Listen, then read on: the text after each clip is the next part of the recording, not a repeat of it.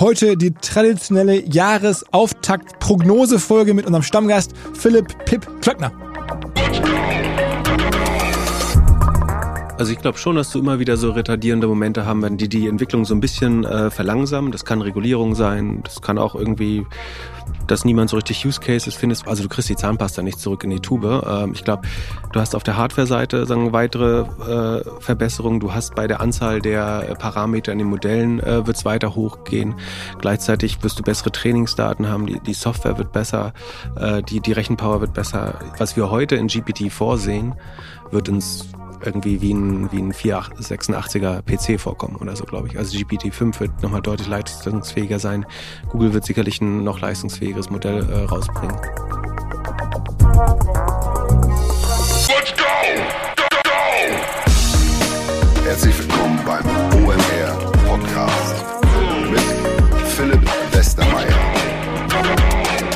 Die ganz große Philipp oder Pip Klöckner Vorstellung spare ich mir hier. Man kennt ihn aus vielen Jahren Doppelgänger-Podcasts, aus zahlreichen OMR-Podcasts und auch anderen, wo er regelmäßig auftritt. Geschätzt wird einfach als Analyst, als Experte. Er war vorher selber im SEO-Bereich tätig bei Idealo, ähm, dann bei Rocket Internet, ist so aktuell im Private Equity Umfeld viel als Berater unterwegs, Business Angel, aber vor allen Dingen bekannt für seine wirklich tiefen Analysen rund um Business, Tech, Aktienthemen. Und genau darum ging es auch bei uns. Ich glaube, die ersten Minuten sind eine Art Showcase dessen, was Pip so kann.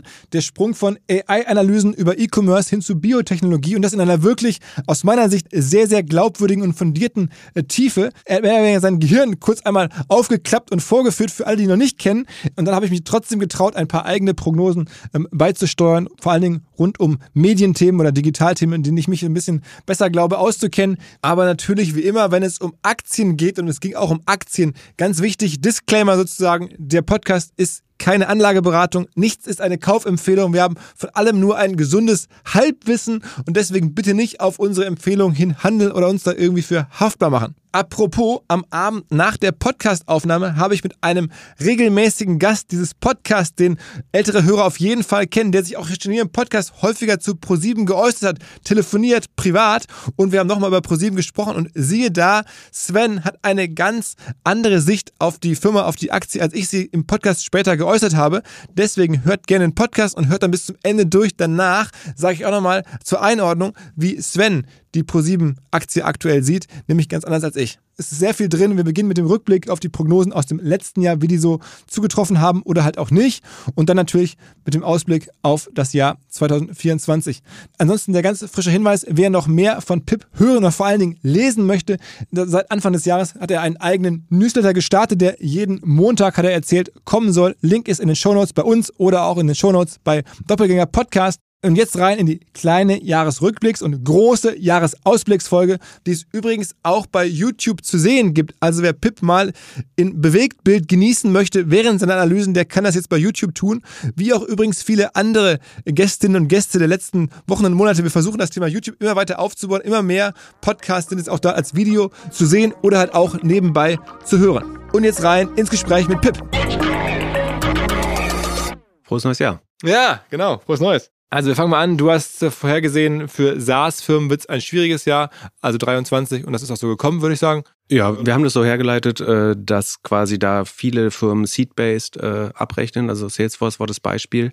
Die sind damals noch 14 Prozent gewachsen und dann ist es halt schwer, wenn, wenn überall Leute gefeuert werden, mehr, mehr Sitzplätze zu verkaufen oder mehr Lizenzen zu verkaufen. Äh, und das Wachstum von Salesforce ist, glaube ich, auch dann auf einstellig runtergegangen. Sie haben Leute entlassen. Das hat ganz gut gepasst und hat sich auch so durch die Industrie gezogen in 2023. Dann ähm, hatten wir damals gesagt, Gen AI, wie es so schön heißt, wird das Thema des Jahres. Äh, Im Nachhinein fast eine super lame Prediction, aber ja, es ist so, so gekommen. Ähm, man muss sagen, es war damals ja noch eine andere Zeit. Man muss nicht mal zurück. Das ist das Problem bei Predictions, wenn sie dann eintreffen, dann sehen sie so einfach aus. ja. ähm, aber es war in der Zeit, wo gerade ChatGPT frisch rauskam. Ne? Genau, November 22 war sozusagen der, diese kambrische Explosion, äh, wo sich alles entwickelt hat. Also damals noch anderthalb Monate alt. Äh, und es gab viele Stimmen, die gesagt, also der statistische Parad äh, Papagei und so, auch äh, viele Kritiker damals schon. Aber ja, klingt im Nach Nachhinein äh, mehr als offensichtlich. Ja, ja. Ich habe damals ein bisschen rumgemäkelt, dass es irgendwie äh, noch keine Use Cases gäbe und die hat es auch eigentlich muss man sagen, ähm, in 23 kaum gegeben. Also ein paar so, ne, die schreibt mir mal eine Rede oder, oder irgendwie, aber so die richtig monetarisierbaren Use Cases ähm, können wir dann mal drüber sprechen, wenn wir fürs nächste, also für 24 mhm. sprechen. Aber erstmal so, das war das. Dann hatten wir beide getippt, dass es keine großen Entlassungswellen geben würde, à la Twitter. Das war damals auch ein großes Thema ich glaube, es hat schon Entlassungswellen gegeben, aber nicht jetzt in der Brutalität wie bei Twitter, wo dann irgendwie 80 Prozent entlassen wurden. Also ich glaube, es waren ja eher im Vergleich zu dem, was in den Jahren zuvor eingestellt wurde, eher kleinere Entlassungswellen. Ja, ich glaube in Europa eigentlich kaum, außer sagen, bei, bei, bei Startups wirklich, die Finanzierungszwänge haben. Äh, in den USA haben die großen Tech-Konzerne so netto das, was sie 23, äh, 22 eingestellt haben, 23 wieder entlassen. Äh, aber jetzt keine großen Entlassungswellen, würde ich sagen. Dann ähm, war ich ganz bullish auf diese Creator Economy und habe vorhergesagt, es wird einen Creator Unicorn geben in Deutschland. Ähm, hatte da die Quality Group, ESN, ähm, den Chris Wolf äh, zum Beispiel im Blick. Ähm, da muss man sagen, ähm, so richtig hat es einen Unicorn in dem Bereich jetzt bislang nicht gegeben. Äh, Chris Wolf selber als Gründer hat auch ein schwieriges Jahr. Gab es eine, eine, große Reportage äh, beim äh, Neo Magazin äh, ZDF ähm, was da alles schief läuft, aber eine Razzia. Gleichzeitig, und ich sage das als jemand, der da investiert ist, ähm, ist die Firma ähm, weiter gewachsen, ähm, ist wahrscheinlich auch ein Unicorn, aber jetzt nicht äh, der absolut durchschlagende Erfolg in dem Sinne, dass wir das vorher nicht auch schon hätten sehen können oder dass es vorher schon auch eine sehr gute Firma war. Also sie ist einfach nur weiter gewachsen, aber es gibt nichts Neues so, ne? Ähm, oder hast du was gesehen, Influencer-Brands, die jetzt auf dem Niveau sind noch nicht? Nicht wirklich. Ne? Es gab Anläufe, also die, die Influencer Economy ist auf jeden Fall weiterhin innovativ. Ne? Es gibt äh, Lange, die so dieses äh, Pizza-Business gemacht haben, aber gleichzeitig hat Mr. Beast ja seine Fastfood-Linie eingestellt, glaube ich, aus angeblich Qualitätsproblemen. Ähm, so ein bisschen Mixed Bag, äh, würde ich sagen. Aber sicherlich werden da immer wieder News kommen äh, aus der Richtung. Ja, ja. Ich würde mal gerne wissen, was die ganzen Firmen von Pamela Reif so wert sind. Also von außen echt schwer einzuschätzen. Ich glaube, da ist schon richtig relevantes Business dahinter aber ähm, ja, man kann es halt kaum so richtig sehen. Ähm, dann hatten wir gesprochen über die ähm, Relevanz von, von Ölgeld, also Geld aus dem Mittleren äh, Mittel, Middle East. Ähm, und ich hätte getippt, dass es noch einfach die ganze Relevanz der Region ähm, nach vorne pusht, so auch in, in, in, in den, den Tech-Themen, in den, in den, sagen wir mal, so Mainstream-Business-Themen. Und da würde ich sagen, sieht es auch relativ einfach aus, aber ist auch so gekommen. Also Ronaldo war da schon, glaube ich, äh, hingewechselt. Aber jetzt so die ganze geplante Merger da bei der Golf Tour, PGA und diese Lift, äh, werden die de facto ja Owner, wenn das jetzt alles klappt, äh, von der PGA Tour. Es gibt zahlreiche neue Events, die in Saudi-Arabien zum Beispiel durchgeführt werden. Es gibt irgendwie ein Web-Summit in Katar. Ähm, äh, also pff, auch da gab es natürlich einen Backlash jetzt irgendwie rund um das Web-Summit und, und den ganzen Krieg. Aber auch wenn man dann auf den Krieg guckt, gerade die Rolle, die jetzt dort auf einmal die ähm, diese Staaten dort einnehmen, das ist äh, viel relevanter, viel, viel wahrnehmbarer als das zumindest in den Jahren zuvor, glaube ich, so war. Ja, und dem Vernehmen nach gibt sich das ganze Silicon Valley im, im Four Seasons in Riyadh äh, die, die sagen, wie sagt man, die, die Klinke in die, Klinke Hand. in die Hand, genau, äh, sagen selbst die größten und renommiertesten äh, VCs aus den USA versuchen ihre Fonds da zu füllen äh, mit saudischem Geld. Also ich glaube schon, dass die, die Relevanz nochmal deutlich zugenommen hat äh, der ganzen Region. Ja, also ist äh, alleine die die Mails, die da öffentlich wurden von dem Paddy Cosgrave, äh, der ja im Rahmen dieses Kriegsausbruchs äh, rund um Israel ähm, der da ja sich dann negativ geäußert, oder also sehr schwierig, das jetzt genau zu bewerten, aber jedenfalls gab es da ähm, ganz schön viele äh, Diskussionen. Ähm, und da kam eine Mail an die Öffentlichkeit, ähm, wo er versucht hat, amerikanische Investoren zu seinem Websummit nach Katar zu locken, so mit dem Hinweis, hey, komm doch mal nach Katar hier einen Vortrag halten. Es gibt ganz viele Investoren hier, die dich auch kennenlernen wollen, die Lust haben zu investieren. Und wenn man das so las, dann war, dann ist man, konnte man so ein bisschen ein Gefühl dafür bekommen, wie da gerade versucht wird, sozusagen die arabischen äh, Investoren und die äh, amerikanischen Fondsbetreiber sozusagen zusammenzubringen. Ja, ich kann auf jeden Fall nochmal besser nachvollziehen, warum du hier sozusagen in deiner Rolle als Schweiz äh, vielleicht ganz äh, gut sitzt, weil wenn du überlegst, sozusagen, was das für ein Backlash war, also er hat sich einfach einmal sehr sagen, vorsichtig formuliert unglücklich über diesen Nahostkonflikt äh, geäußert äh, oder da eine, eine Seite bezogen, die nicht alle nachvollziehen konnten. Aber mehrfach, also er hat es dann so ein bisschen Double Down gemacht. Ne? Ja, also, das heißt nicht besonders schlau, glaube ich. Also ja. genau. Und dann äh, hat, hat das sein Business aber durchaus in Gefahr gebracht. Also fairerweise ihm gehören 80 Prozent. Er ist dann zurückgetreten als CEO, ähm, aber letztlich bleibt die Firma bei ihm. Ähm, aber man, man sieht sagen, wie, wie stark das politisiert wird. Ja. Aber am Ende ist die, ist die Rolle von, von arabischem Geld, es nimmt sicherlich zu, ähm, ob man es gut findet oder schlecht, aber ich glaube, die These stimmt sozusagen. Was nicht gestimmt hat, ich hätte sogar äh, ein bisschen spekuliert, dass das irgendwie jetzt ein, ein Weg sein könnte für Elon Musk mit Twitter irgendwie weiter zu verfahren, dass man da vielleicht arabische Investoren für gewinnen könnte. Ähm, das ist nicht so gekommen. Ja, also es sind ja schon welche drin sogar, ne? Also ich glaube, eine kleine Portion hat, glaube ich, Katar oder PIF, also die Saudis. Ähm, aber bisher ist es äh, noch nicht eingekommen. Ich glaube auch, dass das nicht, nicht mehr verkäuflich ist, die Firma, ehrlich gesagt. Also wer würde das übernehmen? Ähm, Weil man es einfach jetzt auch nicht mehr so leicht betreiben kann als nicht Elon Musk. Ähm ja, ich glaube, mit der kleinen Personalbasis, das funktioniert, glaube ich, sozusagen mit der Arbeitsethik sozusagen, die Elon Musk vor, vorlebt oder da durchsetzt, äh, klappt das vielleicht alles gerade so. Aber ich glaube, wenn es jetzt ein, ein, Corporate Investor übernehmen würde, würden sich schnell die Kosten wieder äh, würden die Kosten wieder ansteigen. Ähm, ob dann mehr Werbegeld auch wieder reinkäme, ist die Frage. Ja, also am Ende ist es jetzt eine Firma wirklich ohne Geschäftsmodell. Also weil Werbung ist jetzt Vorläufig, kein ja. so richtiges. Ja. Also ich, ich denke, am Ende wird Twitter irgendwie mit anderen Services äh, verschmolzen werden. Ähm, oder vielleicht schafft das eben doch eine, diese Ex-Super-App da draus zu bauen mit der Zeit, äh, wird man sehen. Ich würde es ihm schon, schon zutrauen. Ähm, als das, was es mal war, ist es zunehmend untauglich geworden, würde ich sagen. Generell ähm, haben wir nicht drüber gesprochen, aber äh, für Elon Musk trotz allem ein gutes Jahr. Also das ist ja das Verrückte, dass, dass man, dass er da sicherlich Wert verloren hat. Die Übernahme damals 44 Milliarden.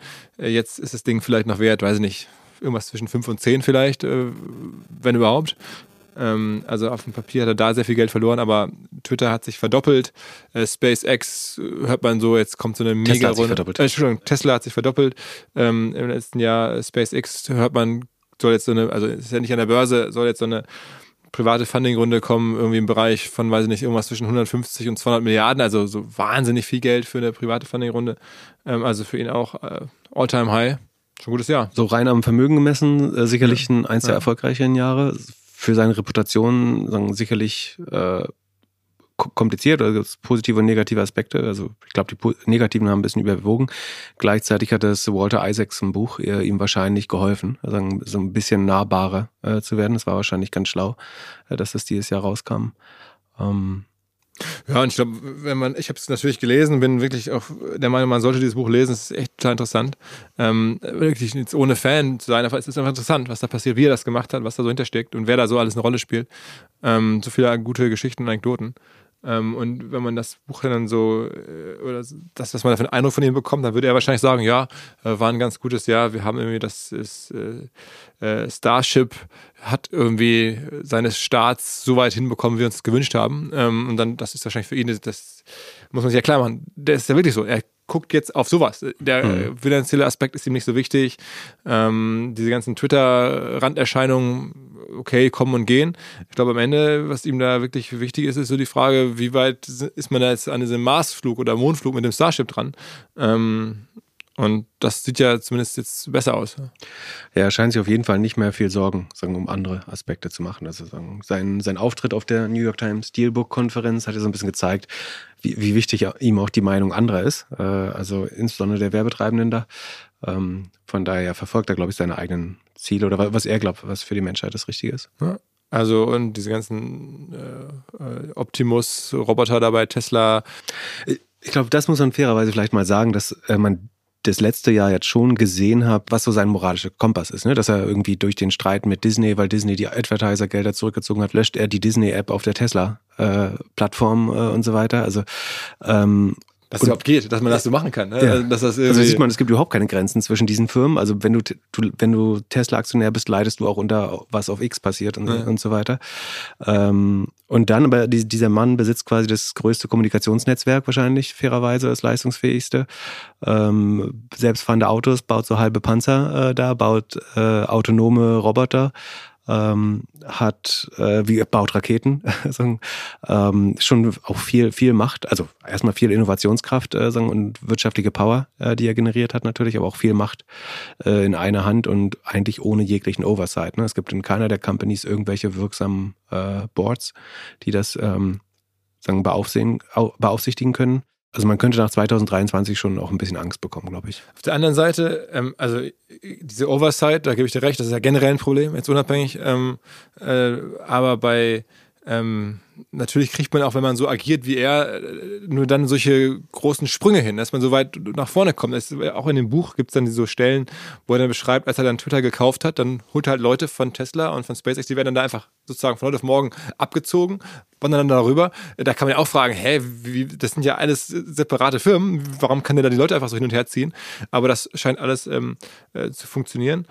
Und so kommt man halt dann am Ende auch voran, wenn man halt sehr, sehr schnell, sehr, sehr direkt entscheiden kann. Also es ist halt immer so Pro und Contra. Also die Oversight fehlt und das Risiko ist da. Auf der anderen Seite, der, der Fortschritt ist halt auch so groß, ähm, der sich halt so dann irgendwie äh, bewerkstelligen lässt.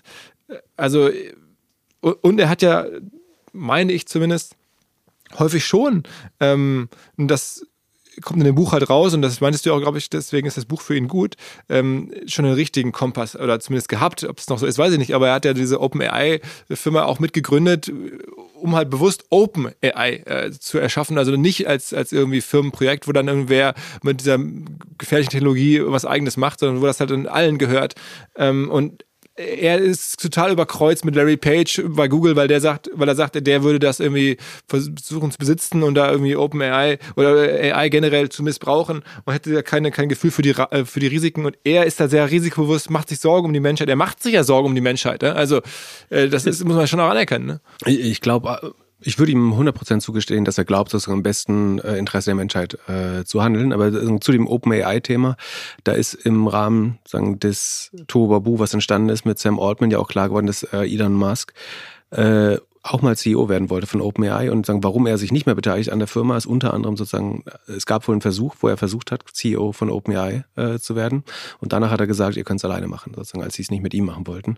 Ähm, aber ja, ursprünglich hat er die, die Gefahr ähm, gesehen. Das ist also halt die alte Frage. gründet auch in diesem Jahr eine neue äh, AI-Firma, ne? Ähm, genau, XAI. XAI, ähm, auch mit der These, äh, er macht sich Sorgen und es muss nach seinem Prinzip äh, gemacht werden so ein bisschen glaube ich ihm schon, dass er irgendwie äh, sich sorgt und dass er die, Welt besser machen möchte. Und er, es gibt da in dem Buch verschiedenste Beispiele für. Ja, aber ist die, Fra die Frage ist, ist das einfach nett gemeint oder ist das ein Gottkomplex, wenn du glaubst, äh, du bist der Einzige, also der weiß, was für die Zukunft der Menschheit äh, richtig ist. Und auch andere so ein bisschen faschistoide Zigo, der hat, dass er sich da irgendwie mit irgendwie ein Dutzend verschiedenen Frauen versucht vorzupflanzen und äh, weil er glaubt, sein, offenbar glaubt, seine DNA ist wertvoller als die anderer Menschen und so. Ähm, Aber das, ich finde es komische glaub, Charakter. Da, hat er das auch gesagt. Ich glaube, er glaubt generell Fortpflanzung und äh, ist wichtig. Das größte Problem nennt er. Genau, so und dann hat er, also wenn man da guckt in dem Buch, wo die Kinder herkommen, ähm, dann ist natürlich schon für normale Menschen ist das total skurril, also auch mit viel, viel Leihmüttern und wie viel verschiedenen Frauen. Aber was ja auch wirklich krass ist, ähm, er hat ja da eine, ein Kind, das sozusagen das Geschlecht gewechselt hat, ähm, das mit ihm sehr überkreuzlich, worunter er auch scheinbar sehr leidet. Aber er hat ja dann, glaube ich, irgendwie drei oder vier Kinder, die alle so krass hochbegabt sind. Also die dann alle so irgendwie ähm, äh, weiß nicht, äh, mit 16 schon irgendwie so irgendwelche Tests machen, die man normalerweise erst kann, wenn man irgendwie Stanford irgendwie absolviert hat, irgendwie Mathe. So, es, er muss ja wirklich da teilweise krasse Gene verbreiten. Aber ich, ich habe die Frage ist, ob das seine Gene sind oder ob er sich Surrogate ausgesucht hat, äh, die das besonders gut weitertragen. Und ich, ich weiß noch nicht, ob jetzt er diese Kinder hat, weil er glaubt, seine eigenen Gene sind so wichtig, aber generell an Fortpflanzung glaubt. Also das, das habe ich da in dem Buch so nicht äh, gelesen, aber es kann natürlich trotzdem sein. Und gleichzeitig ähm, ähm, ist beeindruckend, was da scheinbar für Talente entstehen. Also äh, in seinem, in, seiner, in seinem Gefolge. We'll, we'll see. genau, aber wir sind jetzt sehr, sehr abgedriftet. Ähm, also jedenfalls, ähm, arabisches Geld ist keine, keine Lösung äh, gewesen für Twitter in diesem Jahr, im letzten Jahr. Ähm, dann haben wir über äh, Unicorns gesprochen. Gibt es jetzt, ähm, oder gab es jetzt, äh, gibt es heute mehr als ähm, im letzten Jahr. Und äh, wenn man ehrlich ist, haben wir gerade schon im Vorgespräch gesagt, wahrscheinlich gibt es eher weniger. Du hattest recht, denn aufgrund der ganzen Bewertungslogiken fällt es nicht so auf, wenn ein Unicorn eigentlich gar keins mehr ist. Ähm, aber es, es, gab halt auch vor allen Dingen sehr wenig neue. Eigentlich sind nur drei neue dazugekommen oder vielleicht vier. Ähm, und äh, es sind keine so richtig sichtbar verschwunden, aber ähm, naja, verschwunden sind oder wenn man das ehrlich durchschauen könnte, wahrscheinlich schon ein paar. Ja, ja. Mehr also als vier. aufmerksame Hörer wissen ja, dass es relativ einfach ist, sozusagen den Tod eines Unicorns zu verhindern, indem man strukturierte äh, Runden macht bei der Finanzierung. Deswegen gibt es so echte Downrounds, wo die Bewertung sinkt, äh, eigentlich eher selten. Aber es ist schon davon auszugehen, dass in den internen Bewertungen eigentlich viel, viele vorherige Unicorns so ein bisschen zumindest äh, intern abgeschrieben wurden. Äh, und gleichzeitig, ja, es gibt ein paar neue Diepel und äh, Aleph Alpha sicherlich äh, große Runden äh, im 1,5 Grad. 1,5 Grad, genau. Ähm, ansonsten gab es ein wenig Unicorn Creation dieses Jahr, aber es ist auch kein großes Wunder. Ja. Ähm, also hast du recht gehabt. Ähm, dann haben wir noch damals gesprochen über die Gefängnisstrafe von Sam Bankman-Fried. Äh, die wird wahrscheinlich eher länger sein als zehn Jahre. Äh, wir haben über Inflation, Rezession äh, gesprochen. Äh, jetzt nicht mehr so spannend. Ähm, es ist ja alles bewusst klar, wie es gewesen ist. Platzt die Blase der Climate Tech Startups? Ähm, die ist eigentlich nicht geplatzt. Eher nicht. Würde ich sagen, die, das Einfrieren einiger Förderprogramme ist jetzt, glaube ich, schlecht für den Sektor äh, gewesen insgesamt. Ähm, durch die Haushaltssperre quasi und jetzt äh, das ähm, Einhalten der Schuldenbremse, das, das hilft nicht, aber ich würde nicht sagen, dass da irgendeine Blase platzt oder so. Ja, ja. Also zumal auch so, so Marvel Fusion und sowas sind ja auch am Ende, weil das Sinne Climate-Firmen genau. eher ein gutes Jahr hatten. Äh, 1,5 ähm, Grad haben wir auch gerade drüber gesprochen, auch eher ein gutes Jahr. Enpal auch, stark ähm, gewachsen letztes Jahr. Ja. Ähm, dann ähm, hattest du noch über den Handel gesprochen und schon auch ein schwieriges Jahr für den Handel vorhergesagt. Das ist, glaube ich, auch so gekommen. Zalando und About You haben sich nochmal halbiert ähm, vom Börsenwert her. Äh, ja, schon, schon ziemlich brutal. Ja, wir hatten erklärt sozusagen, warum die großen Inventare, also die Firmen haben alle während des Booms noch ihre nächsten Kollektionen bestellt äh, und mit höheren Verkaufszahlen gerechnet und dann staut sich so ein bisschen das Inventar auf und das führt in der Regel dann zu niedrigen Margen, weil man mit Discounts verkaufen muss, um das noch loszuwerden. Sieht man jetzt super gut bei About You ist die Marge letztes Quartal auf 35 Prozent runtergegangen. Das ist wenig Rohmarge für, für Handel. Äh, Zalando, glaube ich, knapp unter 37 ist auch nicht äh, super und dementsprechend haben sich dann, äh, hat sich das Umsatzwachstum und äh, der, der Kurs auch entwickelt. Ähm, du hattest mich noch gefragt, gibt es irgendeine Aktie, die ich denn nehmen würde aus dem Handelsbereich oder äh, Modebereich? Äh, und ich habe gesagt, wenn irgendwas, dann äh, On. Und die haben sich tatsächlich ganz gut entwickelt. 50 Prozent plus. 50 Prozent plus gemacht, also fast wie die guten Tech-Aktien. Der Nasdaq äh, ist dieses Jahr so äh, um rund 100, äh, 50 Prozent gestiegen. Ähm, die haben sich tatsächlich weiter sehr gut entwickelt, obwohl die auch ein bisschen hohe Inventare hatten Anfang des Jahres, aber sind dann gut weitergewachsen, sehr dynamisch. Und ich ähm, hatte da gesagt, okay, ja, ähm, ich glaube auch an, an Boss und an Adidas. An, an, Boss ist ja immer generell für mich eine, eine wichtige Aktie mittlerweile, weil es das einfach der Beweis ist, dass jemand, der im OR-Podcast war, danach weiter und noch erfolgreicher wird. Und der Daniel Grieder ähm, war ja vor anderthalb Jahren oder so zu Gast, also der CEO von Boss. Und ähm, seitdem ist äh, bei Boss ist echt wahnsinnig vorangegangen im letzten Jahr. Zumindest nochmal 15% plus. Ähm, Adidas 25% plus. Da war noch niemand im Podcast, ist eines der Jahresziele, jemand von Adidas, am besten natürlich den Björn Gullen, den neuen CEO, ähm, im OMR-Podcast zu haben. Mal gucken, ob es klappt. Ähm, genau, und äh, dann ähm, kann man noch festhalten, wir haben beide gestutzt. Wir haben äh, in der Folge äh, letztes Jahr gar nicht über Shein oder Temu gesprochen, haben das eigentlich fast übersehen, ähm, dass das Jahr 23 auch so ein chinesisches Handelsjahr geworden ist, äh, wo das überall Thema war, aber äh, bei uns nicht. Äh, wir haben das irgendwie scheinbar nicht im Blick gehabt. Ja, ich glaube, letztes Jahr hatten wir bei äh, Kassenzone äh, bei Alex Graf drüber äh, gesprochen ein bisschen. Da ist es ja auch regelmäßig Thema, aber es war definitiv, glaube ich, einer der großen Trends. Ne? Es ist auch das, was die Werbeumsätze der großen sozialen Netzwerke und von Google äh, deutlich beeinflusst hat dieses Jahr. Äh, also ohne die wären, hätten die wahrscheinlich ganze Prozente weniger schnell gewachsen. Ähm, also das, was äh, Shein und Temu äh, und Alibaba in der westlichen Welt für Werbung ausgeben, äh, treibt den Markt sehr stark. Shein wird nehme ich an, ist jetzt vielleicht keine große Prediction, aber nächstes Jahr äh, IPO machen, das kann man schon überall lesen. Wird dieses Jahr wahrscheinlich rund 30 Milliarden Umsatz erreicht haben und profitabel äh, sein dabei, was, was viele überrascht. Ähm, von, von, daher, ähm, ich glaube, auf einem ganz hohen Level kann man sagen, das ist letztlich die, die effizientere Form Handel oder E-Commerce zu machen oder Konsum bereitzustellen, weil man muss sich fragen in der digitalisierten Welt, welche Funktionen haben Händler eigentlich noch, die man nicht sozusagen durch Daten abbilden kann äh, und durch eine äh, schlaue Logistik. Ähm, und dann bleibt einfach äh, wenig übrig. Und warum sollen die ähm, chinesischen Händler quasi ihre Waren nicht direkt absetzen in Europa? Natürlich dann sollte man auf Standards achten, dann, es sollte eine faire Logistikregelung geben, es sollte faire steuerliche Regelung geben, das muss man erstmal alles klären. Ähm, aber am Ende ist das das effizientere System, als irgendwelche Waren in Europa bei Händlern zwischenzulagern und denen die Kuratierung äh, zu überlassen. Das können Daten und Realtime-Feedback eigentlich heutzutage stellen. Also Weil du brauchst ja irgendwie, also Brands haben die ja keine, ne? Also ich meine, also bei Ski und Timo kaufst du ja keine Brands ein und ich glaube, es wird auch so bleiben. Ähm, dass man da wirklich am Ende sehr, sehr billig dann kauft. Ja? Vielleicht wird es irgendwie schrittweise ein bisschen teurer, aber ich glaube nicht, dass irgendwie in den nächsten Jahren irgendwelche Brands jemals da ihre Klamotten reingeben würden. Äh, prinzipiell würde ich es unterschreiben, ja. Also Brands haben es noch tendenziell einfacher. Also die ersten Verlierer werden so vor allem nicht die so Pfennig- oder Euro-Stores sein ähm, oder Seemann, NKD, Kick, äh, sowas. Dann vielleicht später Sarah, Buhu. Ähm, aber es gibt auch Experimente. Alibaba macht in Spanien was, äh, ich glaube Miravia oder so heißt es, wo sie quasi genau das als Trick nutzen. Also sie verkaufen Markenartikel mit Discounts um quasi chinesische Ware mit hohen Margen so mit drunter zu mischen. Also ich glaube nicht, dass das ähm, allein damit Shein und so weiter wachsen können und Temu, äh, müssen sie, glaube ich, mehr oder weniger irgendwann Marken auf die Plattform bekommen. Aber ja, im Moment, glaube ich, würde eine Marke einen Fehler machen, sich da in, in dem Umfeld zu präsentieren.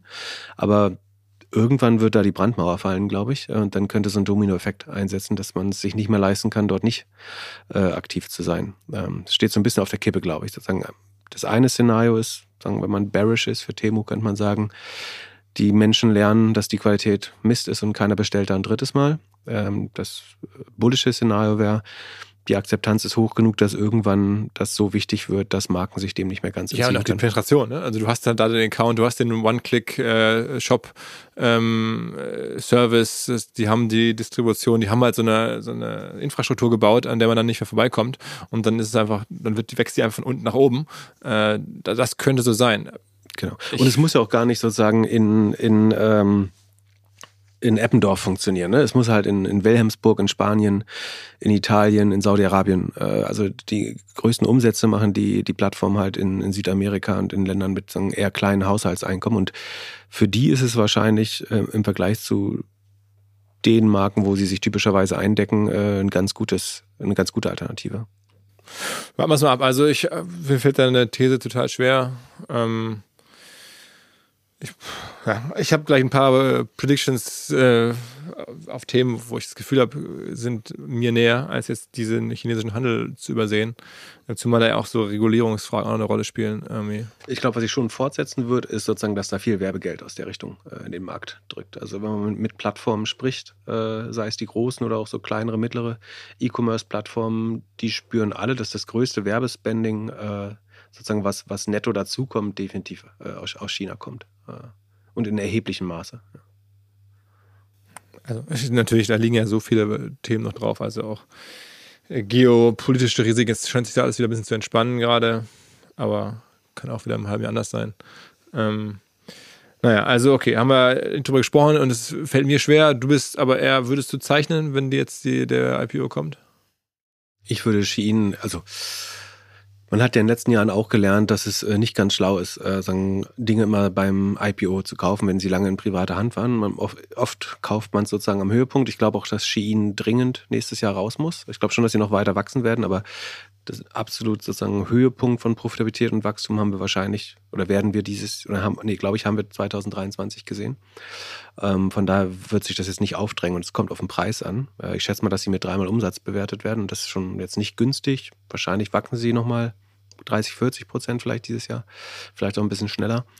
Ähm, aber es ist jetzt prinzipiell nichts was ich unbedingt langfristig äh, besitzen würde. Bei Temu müsste man nochmal schauen. Äh, das könnte sozusagen als eigentlich ist es ja eine reine Media-Plattform, wenn man so möchte, die eigentlich nur Reichweite an chinesische Händler verkauft. So, alles andere passiert. Also sie haben keine Ware auf dem Balance Sheet, sondern die verkaufen eigentlich nur den Kunden äh, innerhalb von einer Sekunde an den Händler weiter, der es dann direkt an den Kunden schickt.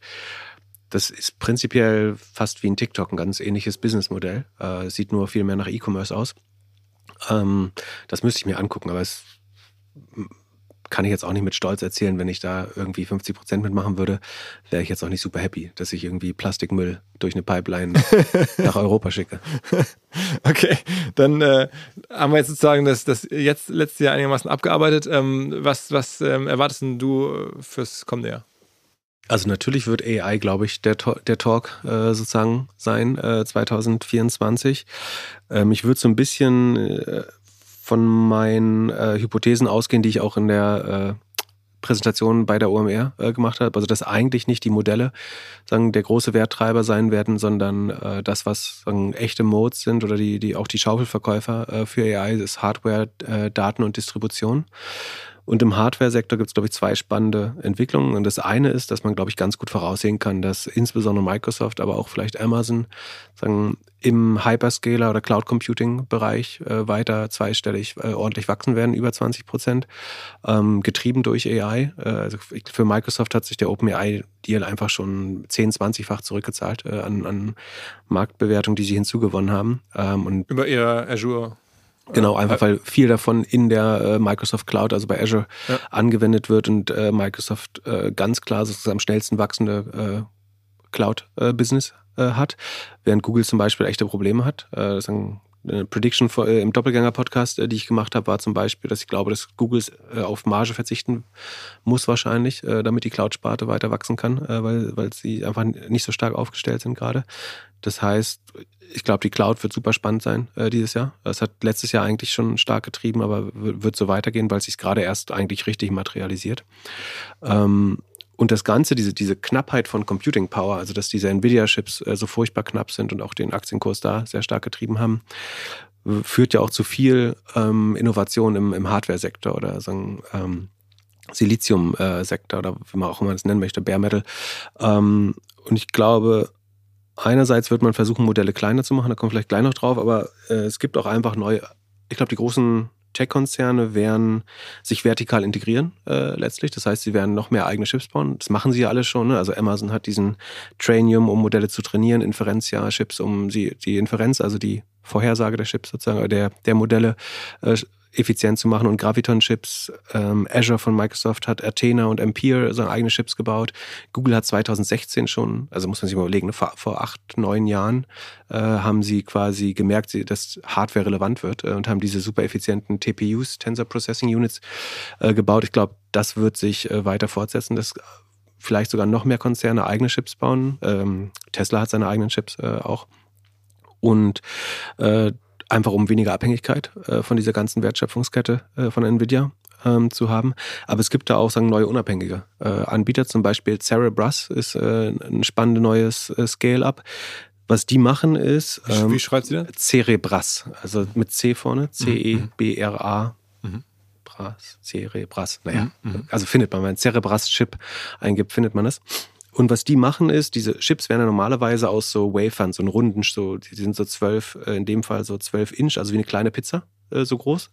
Und da stanzt man die kleinen Chips äh, raus normalerweise. Ähm, und was Cerebras macht, um quasi effizientere Rechenzentren zu bauen, ist, dass sie statt die, aus diesem Wafer verschiedene Chips äh, zu stanzen und dann sozusagen Schaltkreise daraus zu bauen, nehmen sie so eine ganze Waferplatte und machen daraus einen großen Supercomputer. Äh, sozusagen. Und dadurch ist die Kommunikation äh, viel schneller. Super spannend. Ne? Also du kannst dadurch einfach gesagt, das ist so, als wenn du 500.000 MacBooks zusammenschließt und die an einer Aufgabe arbeitet. Aber die Kommunikation dazwischen ist viel, viel schneller. Ähm, und du kannst Modelle so doppelt so günstig und achtmal schneller trainieren und auch viel größere Modelle mit viel mehr Tokens. Und, und so wem gehört diese Firma? Ähm, die ist noch private. Äh, auch da hat Abu Dhabi äh, finanziert. Abu Dhabi baut gerade mit einem Vehikel, das ich glaube G42 heißt oder so, ähm, bauen sie den ersten Supercomputer. Ähm, da haben sie dann äh, 32 solcher Waferplatten, also die jede 850.000 Kerne haben, zusammengeschaltet, äh, kommen dann auf äh, so irgendwie 27 Millionen Kerne äh, und haben damit diese zwei Exaflop-Leistung. Ähm, das sind pro Sekunde 10 hoch 18 Rechenoperationen, muss man sich vorstellen. Das ist alles sehr schlecht greifbar, aber vielleicht eine halbe Million MacBooks, die an einer Sache rechnen. Und dadurch kannst du. Also musst dazu sagen, also wer uns jetzt hier nicht gerade guckt, man könnte dieses, diesen Podcast ja bei, bei YouTube verfolgen. Pip zitiert das alles hier aus dem Kopf. Also das ist irgendwie schon, schon sensationell. Ja. Äh, also du kannst ein Modell innerhalb von Minuten quasi, also so ein, so ein 3 Milliarden oder 7 Milliarden Modell, äh, die normalerweise Tage, manchmal Wochen brauchen, kannst du innerhalb von Minuten damit äh, ausrechnen. Ähm, das ist schon äh, super spannend.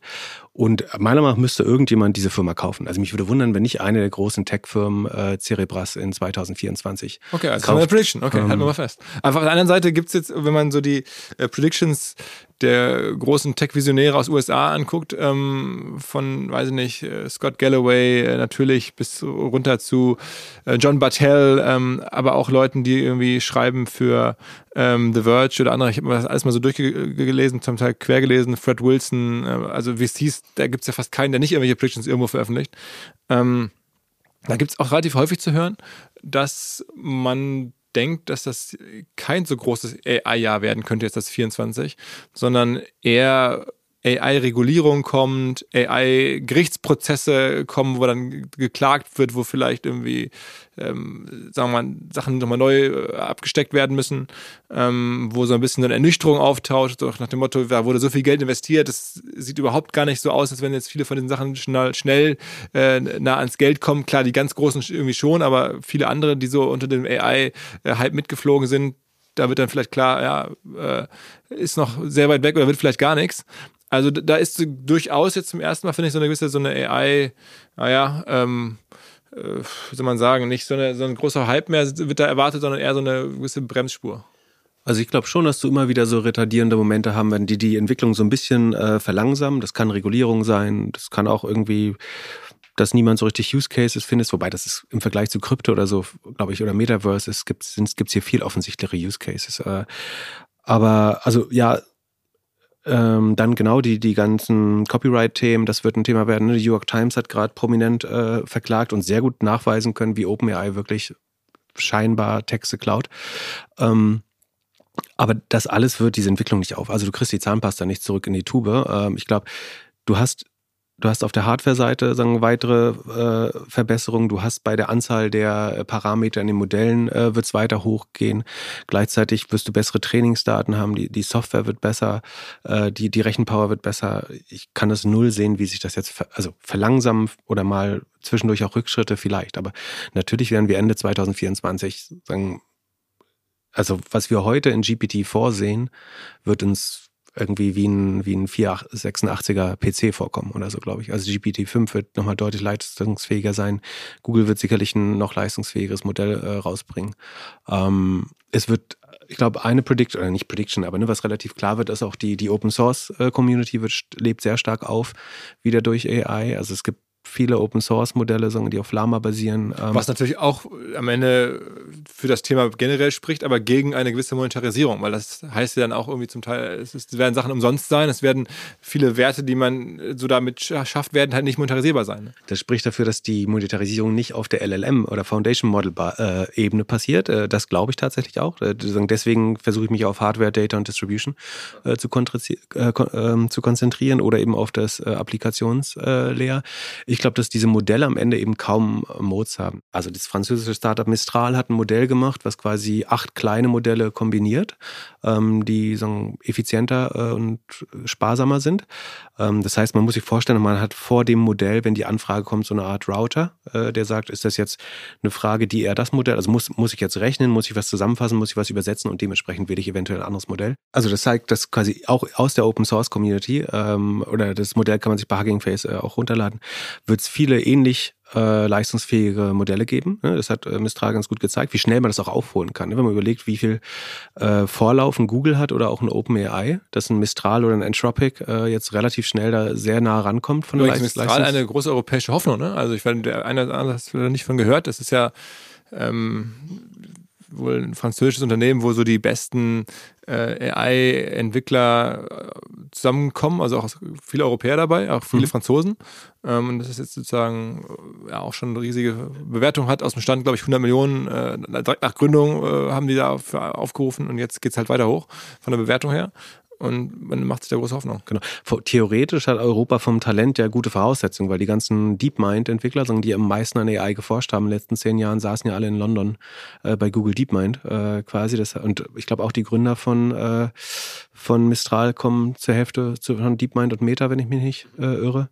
Das heißt, eigentlich haben wir das Personal, wenn wir es hier halten können. Aber man, man liest auch, was die Gehälter sind. Äh, das ist ja auch rausgekommen dieses Jahr, dass man bei OpenAI als Median-Entwicklerin äh, quasi ähm, so 800.000 Dollar im Jahr verdient. Äh, das, das, da mitzustinken ist natürlich auch nicht ganz einfach. Ähm, aus Europa. Aber ich würde sagen, dem zustimmen, dass äh, ja, es wird so retardierende Momente geben. Ähm, die Wertschöpfung sehe ich auch nicht unbedingt zwangsläufig auf der LLM-Ebene. Äh, und äh, wie gesagt, die am meisten profitieren gerade sind die, die Cloud-Hoster sozusagen, weil es alles noch sehr, sehr rechenintensiv ist. Das heißt, man kann von AI als Anleger, wenn man so will, profitieren, aber dann eher Nvidia kaufen oder irgendwelche Hyperscaler kaufen, ähm, als jetzt, dass man irgendwelche neuen Firmen, die sind ja eh noch nicht an der Börse zum Teil, oder? Genau, oder man investiert in Firmen. Ich glaube, die, die nächste Wertschöpfungsebene wird sein, Firmen, also Firmen, die es schon gibt, die aber noch ausreichend innovativ sind, um das schnell in ihre Kernwertschöpfung einzubauen. Ein Salesforce oder Adobe äh, zum Beispiel. Also Salesforce hat ja auch schon relativ lange diese Einstein äh, AI. Adobe hat, glaube ich, äh, sehr wertstiftend äh, ihr eigenes Modell da integriert in äh, Firefly als einzelnes Produkt, aber auch in den anderen Produkten. Ähm, ich glaube, da wird wie sich das dann finanziell auswirkt, ob die dann finanziell sofort davon profitieren können, ist eine andere Frage. Aber die schaffen es, glaube ich, ganz gut, da cutting edge zu bleiben. Also du bleibst weiter bullish auf dem Gesamtthema, wie man es dann genau im Markt fassbar macht oder welche Zahlen man da angucken muss. Ähm, ist schwierig, wahrscheinlich am ehesten die Zahlen der sozusagen Infrastrukturfirmen drumherum, haben wir gerade drüber gesprochen. Genau. Okay. Also ähm, weitere Predictions. Ähm, vielleicht um AI auch fast schon ein bisschen abzuschließen, ich glaube, was, wo ich mich wirklich drauf freue äh, und was bisher eigentlich noch zu wenig be beachtet wurde, ist der Zusammenhang von AI und Forschung. Also Forschung ist letztlich immer noch super äh, manuell, so gerade in äh, Pharmaceutical, Chemie, äh, Materialwissenschaften. Ähm, das heißt, man testet viel zu viele Sachen quasi äh, manuell und guckt, bis man irgendwas findet äh, durch, durch Zufall. Ähm, und das merkt man jetzt, wie, wie viel AI da helfen kann. Ne? Es gibt dieses Beispiel, ähm, dass, ich glaube, es war Google DeepMind, die zwei Millionen neue kristalline Strukturen gefunden haben. Also man muss sich vorstellen, Moleküle, die wir vorher nicht kannten. Äh, sozusagen, das ist 43 mal mehr Moleküle, als die Menschheit äh, mhm. bis dato kannte. Und das kann zum Beispiel helfen, ähm, gewisse Teile in Batterien zu ersetzen, die super schwer für uns sind. Also seltene Erden oder so, das ist unheimlich schwer. Mhm. Äh, die sagen, in ausreichender Menge bereitzustellen. Und vielleicht finden wir so alternative Substanzen, äh, die Probleme in der sagen, Chip-Forschung oder Batterieforschung äh, lösen können. Dann gibt's AlphaFold, das ist äh, auch von DeepMind, wo man so Eiweißstrukturen sowie digitale Zwillinge so ein bisschen simulieren kann. Ähm, das ist, glaube ich, ähm, total spannend, äh, um neue Strukturen, Medikamente und so weiter rauszufinden. Und dann das plastischste Beispiel, ähm, es gibt ja diese multiresistenten äh, Keime, ne? Äh, MRS, MRSA, das äh, Methicillin-resistente Staphylococcus, Staphylococcus aureus. Äh, die, die große Demonstration äh, des. Gehirns von Pippi, Wahnsinn.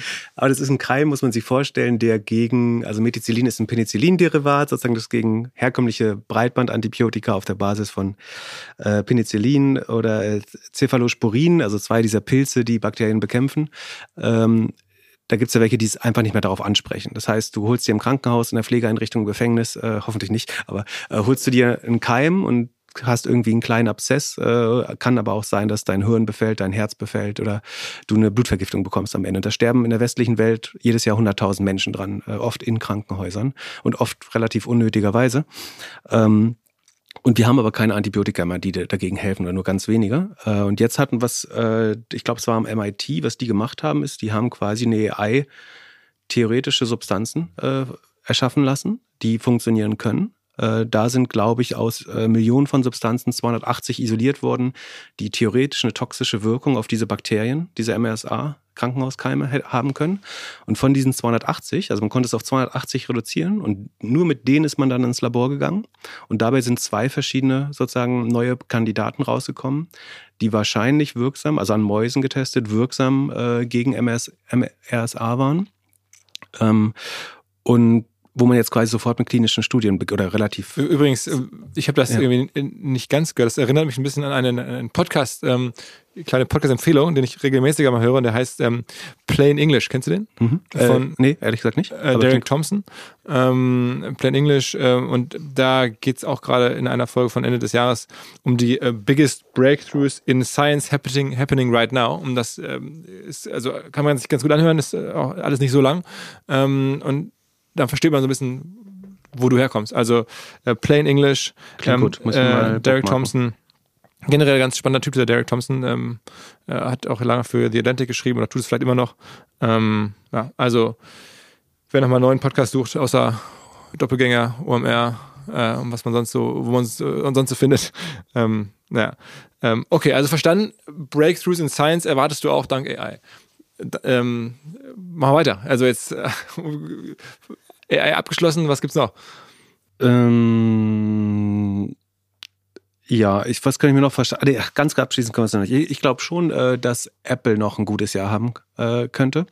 Und zwar, ähm, weil ich denke, dass die jetzt langsam ins AI-Game einsteigen werden. Weil äh, meine Hypothese ist eigentlich, dass es, es wird jetzt viel an neuen Endgeräten geforscht. Es gibt diesen Humane-Clip, den man sich so ans Revers machen kann äh, als neues Endgerät. Äh, diese ganzen Glases sollen wieder wiederbelebt werden. Ähm, sei es die Quest-Brille von Meta oder die Google Glasses, ob die vielleicht zurückkommen oder die, die Apple-Brille. Aber letztlich sind die, die AirPods, die ja sowieso schon ein sehr gutes Geschäftsmodell, ja. eigentlich ein Abo-Modell ist, ja. sagen wir, so oft wie man sie verliert, ähm, sind ja das perfekte Sprachinterface eigentlich ja. für AI. Also wenn du einfach Siri ein Upgrade geben würdest, ähm, das ist vielleicht auch noch ein anderer Trend, äh, SLMs, also sogenannte Small LLMs oder Small Language Models. Also die Modelle werden jetzt auch kleiner werden, sodass sie auf ein, auf ein Handy oder auf einem MacBook laufen können. Ähm, und dann kannst du einfach Siri, die ja bisher wirklich einigermaßen dumm ist, äh, ein deutliches Upgrade geben mit einem äh, Small Language Model. Ähm, und dann könnte AI, äh, Apple quasi einen sehr, sehr leistungsfähigen äh, AI-Chatbot äh, fürs äh, Handy bauen. Da bin ich mir relativ sicher, Übrigens, was ich in dass dem, das kommen wird. In in dem Musk-Buch auch gelernt habe, dass ja während alle nach irgendwelchen Language Models suchen, um ihre AI zu trainieren, ähm, die ja bei Tesla versuchen, wirklich diese Kamerabilder aus den Autos, die sie ja millionenfach haben. Also in jedem Tesla ist ja irgendwie so eine Kamera, die sozusagen die Fahrt mitzeichnet. Ähm, äh, dafür zu nutzen. Also die greifen da auf ganz andere Input- äh, Werte sozusagen zurück. Also als jetzt statt ähm, Language gehen die wieder auf Bilder von, von irgendwelchen Fahrzeugen, versuchen danach ja auch dieses Self-Driving äh, zu modellieren. Ähm, nicht mehr so sehr nach irgendwelchen Regeln, sondern nach also echten Erfahrungswerten. Wenn irgendwie eine Million Mal äh, ein Auto gestoppt hat, wenn ein Fahrradfahrer kam oder so und so ausgewichen ist, dann scheint das jetzt irgendwie äh, dann auch so lernbar zu sein. Ähm, fand ich interessant, dass man sozusagen jetzt ja auch überlegen kann, also aus welcher Hardware kann man denn noch so vielleicht Bilder generieren? Denn irgendwann muss ja mal was anderes die AI füttern als nur Sprache, oder? Ja, genau. Also es gibt also einer der größten Vordenker unserer Nation, äh, glaubt ja, dass Tesla so die, die größte AI-Company ist. Aber ich, ich, lass, mich, lass mich kurz äh, zwischen den Zeilen nee, lesen. müssen wir gar nicht eingehen. Lass mich kurz nee, zwischen den Zeilen aber, lesen. Aber, ich glaube, du meinst. Aber was ich sagen wollte, ist, ich glaube, äh, um das Thema, sagen, ja, ich habe gesagt, Data Distribution und äh, Hardware wird wichtig. Ähm, und ich glaube, sagen, die besten Daten für irgendwas zu haben, äh, das wird nochmal ein großer ähm, sagen, Vorteil in, in 2024. Das heißt, ich glaube, es gibt auch schon Marktplätze für Trainingsdaten äh, natürlich, also wo du sagen kannst, ich möchte mal ein ich möchte mal 10.000 Ampelbilder, äh, die entweder rot oder grün sind, äh, sehen oder also die schon vorgetaggt sind, äh, sagen, wo die Konnotation eines Menschen, was jetzt da zu sehen ist, schon drauf ist. Aber wie gesagt, total spannend, wenn man das natürlich für Röntgenbilder hätte oder so. Also gib mir mal 100.000 Röntgenbilder und da steht drauf, ähm, ob das jetzt ein Karzinom war äh, oder nicht. Und ähm, wie du vollkommen richtig sagst, wenn du Maschinen hast, wo solche Daten als Abfälle äh, schon anfallen, äh, ist es natürlich äh, Gold wert, glaube ich, äh, für, die, für die nächste Zeit. Also ich unterbreche mal kurz jetzt hier oder beende jetzt mal kurz die, die AI-Reise, auch wenn das natürlich spannend ist. Ähm, äh, Versuche jetzt mal so ein bisschen was, was ich noch überschauen kann. Ich wage mich mal selber mit einer ganz simplen äh, These raus. Ich glaube, wir werden im kommenden Jahr jetzt den Flixbus IPO sehen. Glaubst du auch? Halte ich prinzipiell für sehr wahrscheinlich. Ähm, man muss gucken, wie schnell sie jetzt diese Greyhound Acquisition verdauen können. Ne? Sie haben ja den, diese legendäre Busmarke äh, oder Fernlinienbusmarke in den USA übernommen. Ähm, müssen wir schauen, wie gut man das quasi darstellen kann, als wie viel organisches Wachstum noch und vor allen Dingen schaffen sie es aus Greyhound auch wieder organisches Wachstum rauszuholen. Ähm, aber prinzipiell sind sie, glaube ich, vom Alter äh, da. Ähm, ich ich, ich frage mich immer noch. Von, der, von Umsätzen und so, glaube ich, geht das in die richtige Richtung. Die Frage ist, wie sehr haben Ihnen jetzt diese 49-Euro-Tickets und so geschadet? Quasi dass damit, dass damit subventionierte Konkurrenz, also mehrfach subventionierte äh, Konkurrenz gibt, quasi. Ähm, aber zeitlich äh, würde es passen und ich glaube, es ist auch was Beeindruckendes, was sie gebaut haben. So habe ich ja mehrmals immer sehr positiv geäußert über Flixbus hier. Ähm, also so mal eine weltlichere These, also ein bisschen ja. für den Nicht-Wissenschaftler vielleicht oder nicht irgendwie AI-Experten. Ich würde schon glauben, das IPO-Fenster, so dadurch, dass jetzt die, die ersten, die sozusagen Fuß ins Wasser gehalten haben oder ein Zeh ins Wasser gehalten haben, jetzt auch noch nicht besonders gut gelaufen sind. Ähm, was gab es da so Oddity und äh, Birkenstock und so, das ist alles nicht so gut gelaufen. Wahrscheinlich wird das erste Halbjahr noch so relativ äh, zurückhaltend bleiben. Odyssey sagst, ähm, weil das äh, hätte ich jetzt auch nochmal angesprochen. Ich habe irgendwie nämlich mich gefragt, was kann man denn generell überhaupt für, für, sagen wir mal, Storylines zur Beobachtung geben. Ich will gar nicht von Tipps sprechen oder von großen mhm. Prognosen, aber ich habe diese Oddity, wir reden da von einer ähm, was machen die am Ende verkaufen die so äh, ja auch Must Customize äh, Cosmetics oder Cosmetics Düfte ähm, aber schon Milliarden ähm, IPO. Und nach meinem Verständnis ist es nicht so weit weg von dem, was Flaconi macht. Ähm, und äh, Flacon ist ja ein sehr gutes Geschäft, äh, das auch sehr gewachsen ist in den letzten Jahren, hat man gar nicht so wahrgenommen. Das ist auch schon mal äh, zu den Halbzeiten, glaube ich, für über eine Milliarde ähm, gekauft werden sollte, wo das aber dem Eigentümer ProSieben nicht genug war. Und deswegen hat ProSieben es behalten. Ähm, aber es, es, wurde schon mal sehr viel Geld dafür geboten, zu einer anderen Zeit. Aber es ist auch, ein, da ist auch, also ich kenne die genauen Zahlen nicht, aber es ist äh, ähm, mehrere hundert Millionen Umsatz machen die. Ähm, und die gehören halt zu ProSieben. Und da habe ich gedacht, okay, krass, irgendwie Pro7 äh, verfolge ich jetzt zu enger, weil es eine Medienfirma ist, da habe ich ein bisschen Verständnis von. Ähm, und dann sieht man, die sind jetzt ja selber an der Grenze, ihren Unicorn-Status zu verlieren. Also wir reden von Gesamt Pro7. Da ist jetzt irgendwie, ich glaube, aktuell Market Cap ist irgendwie 1,2 Milliarden. Und da ist halt sowas wie Flaconi drin, was diesem Oddity nicht unähnlich ist, was jetzt auch noch kürzlich halt eine Milliardenbewertung hatte oder äh, einen Börsengang sogar hatte. Ähm, und dann ist da noch drin irgendwie ähm, diese ganzen Beteiligungen an Parship und an dieser ganzen Dating-Kiste. Äh, äh, ähm, da ist halt das Fernsehgeschäft drin in, der Österreich und der Schweiz. Da ist drin ähm, Join, diese Streaming-Plattform, ähm, wo man auch fragen kann, was ist die wohl wert? Aber in Summe erscheinen mir die Teile von ProSieben mittlerweile so viel wert, dass man sagt, okay, 1,2 Milliarden Bewertung ist jetzt nicht so viel. Ähm, und da dachte ich eigentlich vielleicht mal eine These. Ähm, ich habe dann geguckt, okay, man sieht auch noch, die ganzen Directors haben alle zuletzt gekauft. Also jetzt keine riesigen Summen, aber es gibt, glaube ich, so drei, vier, fünf Directors-Dealings, wo Aufsichtsräte oder Vorstände von ProSieben alle so im Bereich so 100.000 Euro ihre eigene Aktie gekauft haben. Ähm, da dachte ich mir, okay, pff, fast schon äh, die nächste Chance, noch mit ProSieben Geld zu verdienen. Ich hätte es eigentlich nicht gedacht, aber ich habe in den letzten 20 Jahren immer mal wieder gesehen, dass halt Leute mit ProSieben sehr viel Geld verdient haben, von Heim Saban äh, in den Nullerjahren ähm, über verschiedenste andere, äh, Permira, ähm, die da irgendwie Geld verdient haben. Und vielleicht geht es doch nochmal. Ich hätte jetzt gedacht, das geht nicht mehr, aber jetzt bei dem Wert, wo, wo man sagt, das ist irgendwie jetzt auf, auf Ebene eines fast gerade noch Unicorns und mit den Assets ähm, und einem Umsatz von, also wir reden ja auch von einem Business, insgesamt muss man auch nochmal sagen, pro sieben von, ich glaube, über 4 Milliarden Gesamtumsatz, ähm, von einem EBITDA meine ich auch so im Bereich äh, 400 Millionen.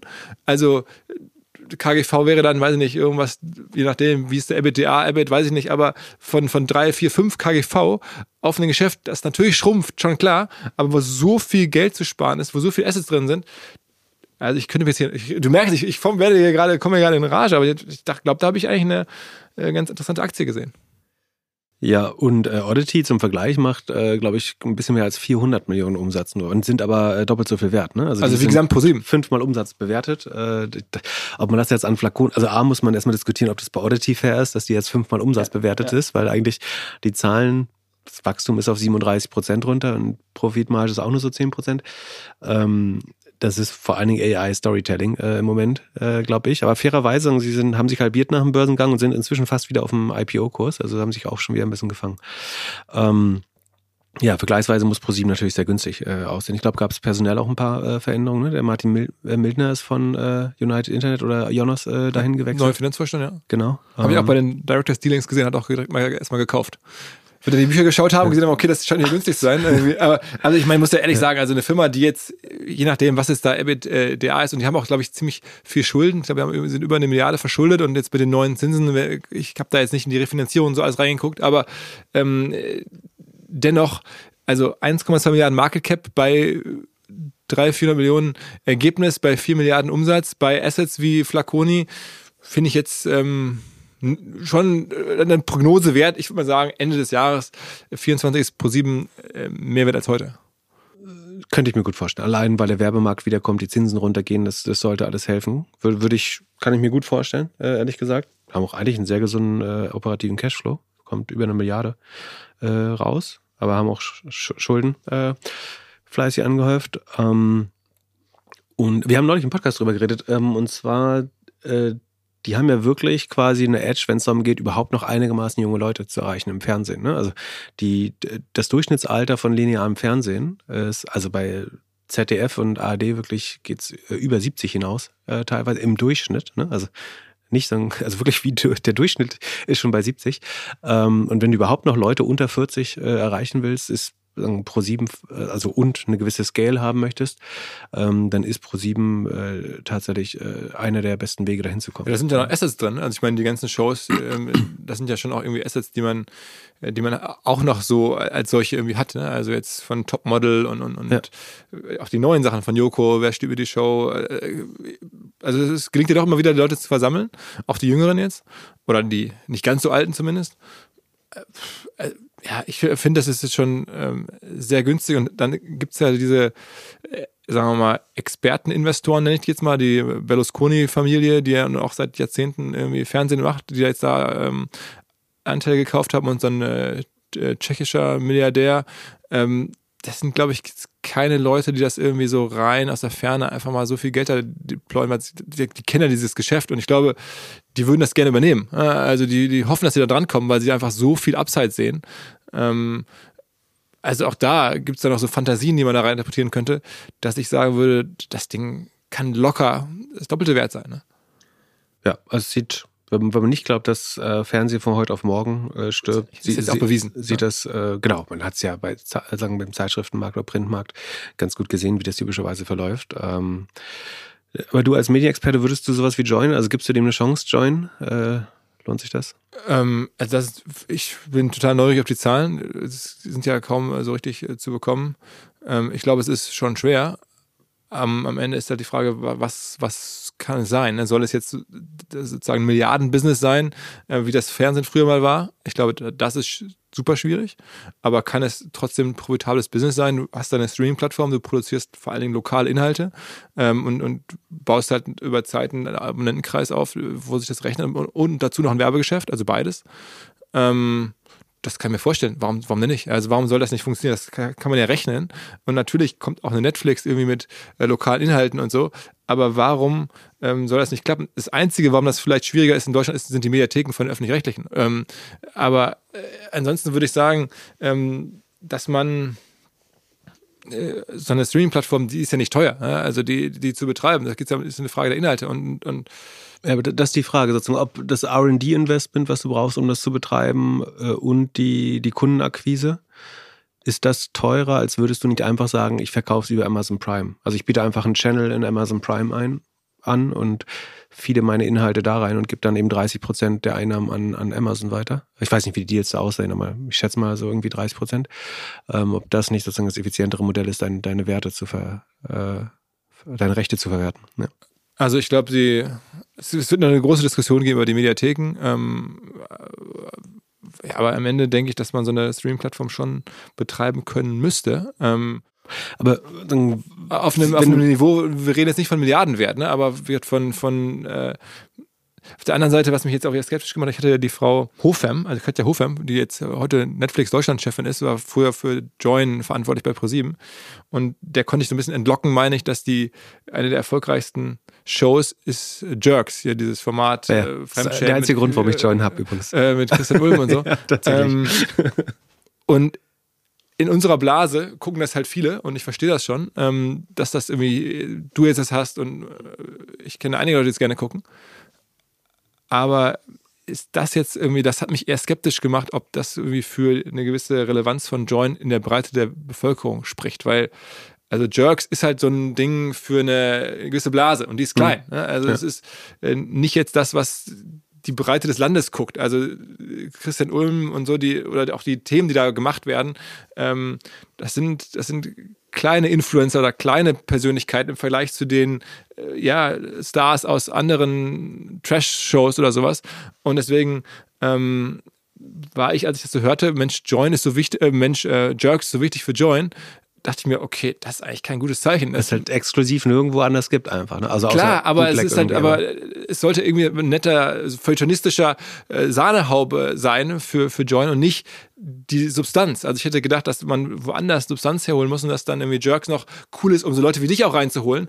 Aber das ist halt dass das sozusagen einer der Wachstumsengines ist für die ganze Plattform, das, also so, so ich, sehr ich das auch schätze, hat mich das erst skeptisch gemacht, weil du brauchst ja Masse, du brauchst ja Millionen von Abonnenten und das kann Jerks gar nicht liefern. Deswegen dachte ich so, hm, wenn das das Größte ist, dann kann das Ganze gar nicht so ganz so, weißt du, was ich meine? Also ich einerseits überrascht es mich, wie, wie relevant es ist, aber gleichzeitig kann ich es sehr gut nachvollziehen.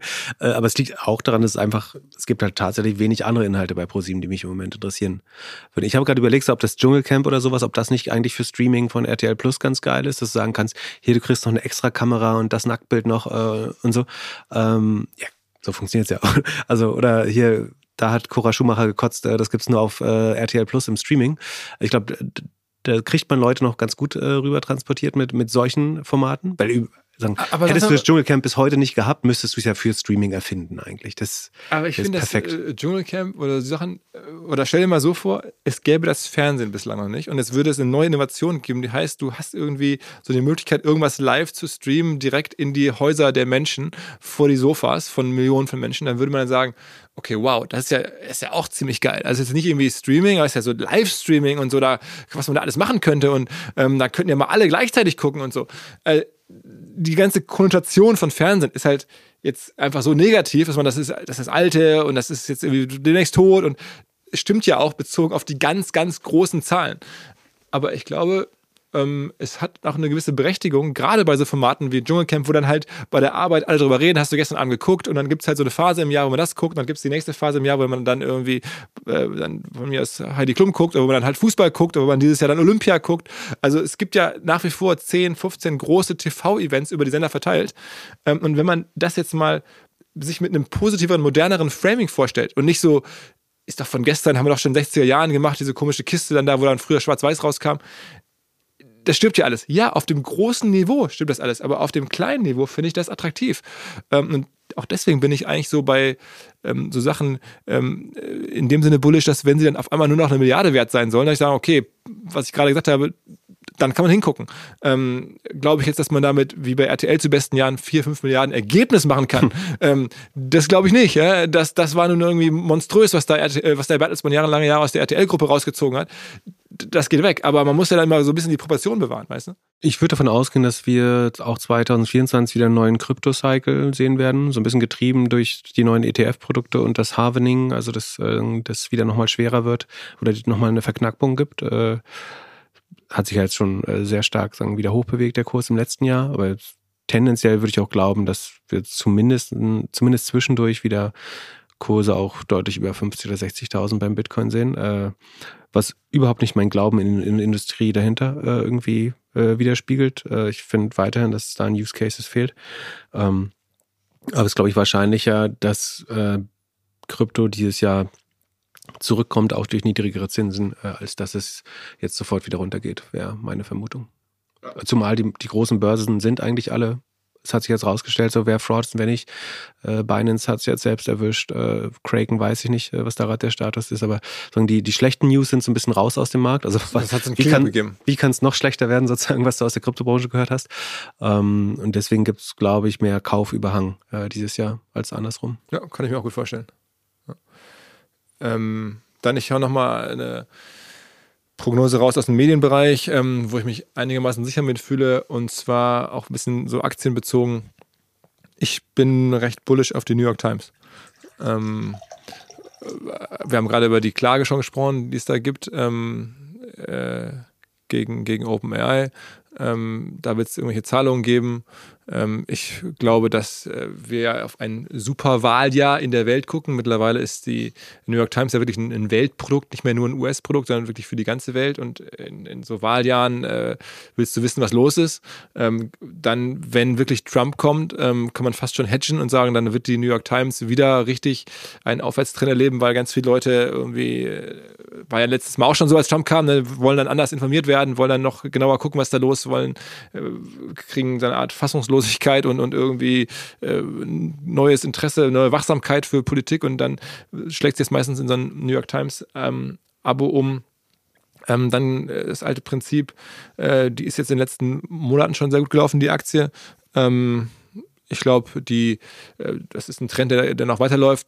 Wenn man ehrlich ist, kauft man auch nicht nur eine Nachrichtenfirma, sondern mittlerweile auch eine Gaming-Firma. Ähm, was die da mit ihren ganzen Wordles und mhm. Kreuzworträtseln und so mittlerweile auch einfach an, an, an sozusagen viel margenmäßig besseren äh, Modellen anbieten, ähm, finde ich auch attraktiv, glaube ich, dass das nicht so gesehen wird, sondern dass man da eher nach auf eine Zeitung guckt bei vielen Anlegern und nicht auf eine Gaming-Firma, die ja ganz andere Multiples dann hätte. Aber das ist es de facto in Teilen auch. Ähm, und so diese Mischung, würde ich sagen, äh, ist jetzt nicht gerade günstig. Ich muss mal reingucken, ich hatte mir das einmal vornotiert. Ähm, Kostet knapp 8 Milliarden. Genau, wenn man mal guckt, was wir gerade bei Twitter für einen Wert irgendwie äh, gesehen haben, ähm, äh, dann, dann ist das irgendwie schon äh, ganz interessant. Ne? Market, also KGV ist hoch 41 oder so, habe ich mhm. gesehen. Das ist natürlich äh, teuer. Ähm, aber äh, spricht ja nicht dagegen, dass es nicht noch besser laufen kann. Ähm, und dass halt so ein, so, ein, so ein Superwahl ja auch mit möglicherweise problematischen, also zumindest ja, Sinne der New York Times äh, weitesten Leserkreis Menschen äh, Resultaten ähm, dass das irgendwie am Ende der, der Firma Auftrieb gibt. Also deswegen, ähm, um halt mal eine Prognose zu machen, die man dann auch in, zwölf Monaten hart messen kann, äh, würde ich sagen, äh, die ist, äh, wird im Jahr 24 spürbar zulegen, die, die Firma an Wert. Ja, kann ich mir gut vorstellen. Ähm, ich glaube, dass die Art von Journalismus, die, den die New York Times macht, dass der nicht mit AI zu bewerkstelligen ist. Also man kann das bestimmt unterstützen damit und sagen noch effizienter machen, äh, aber man kann es definitiv nicht ersetzen, weil es ja sagen First-Hand-Reporting und investigatives Reporting ist.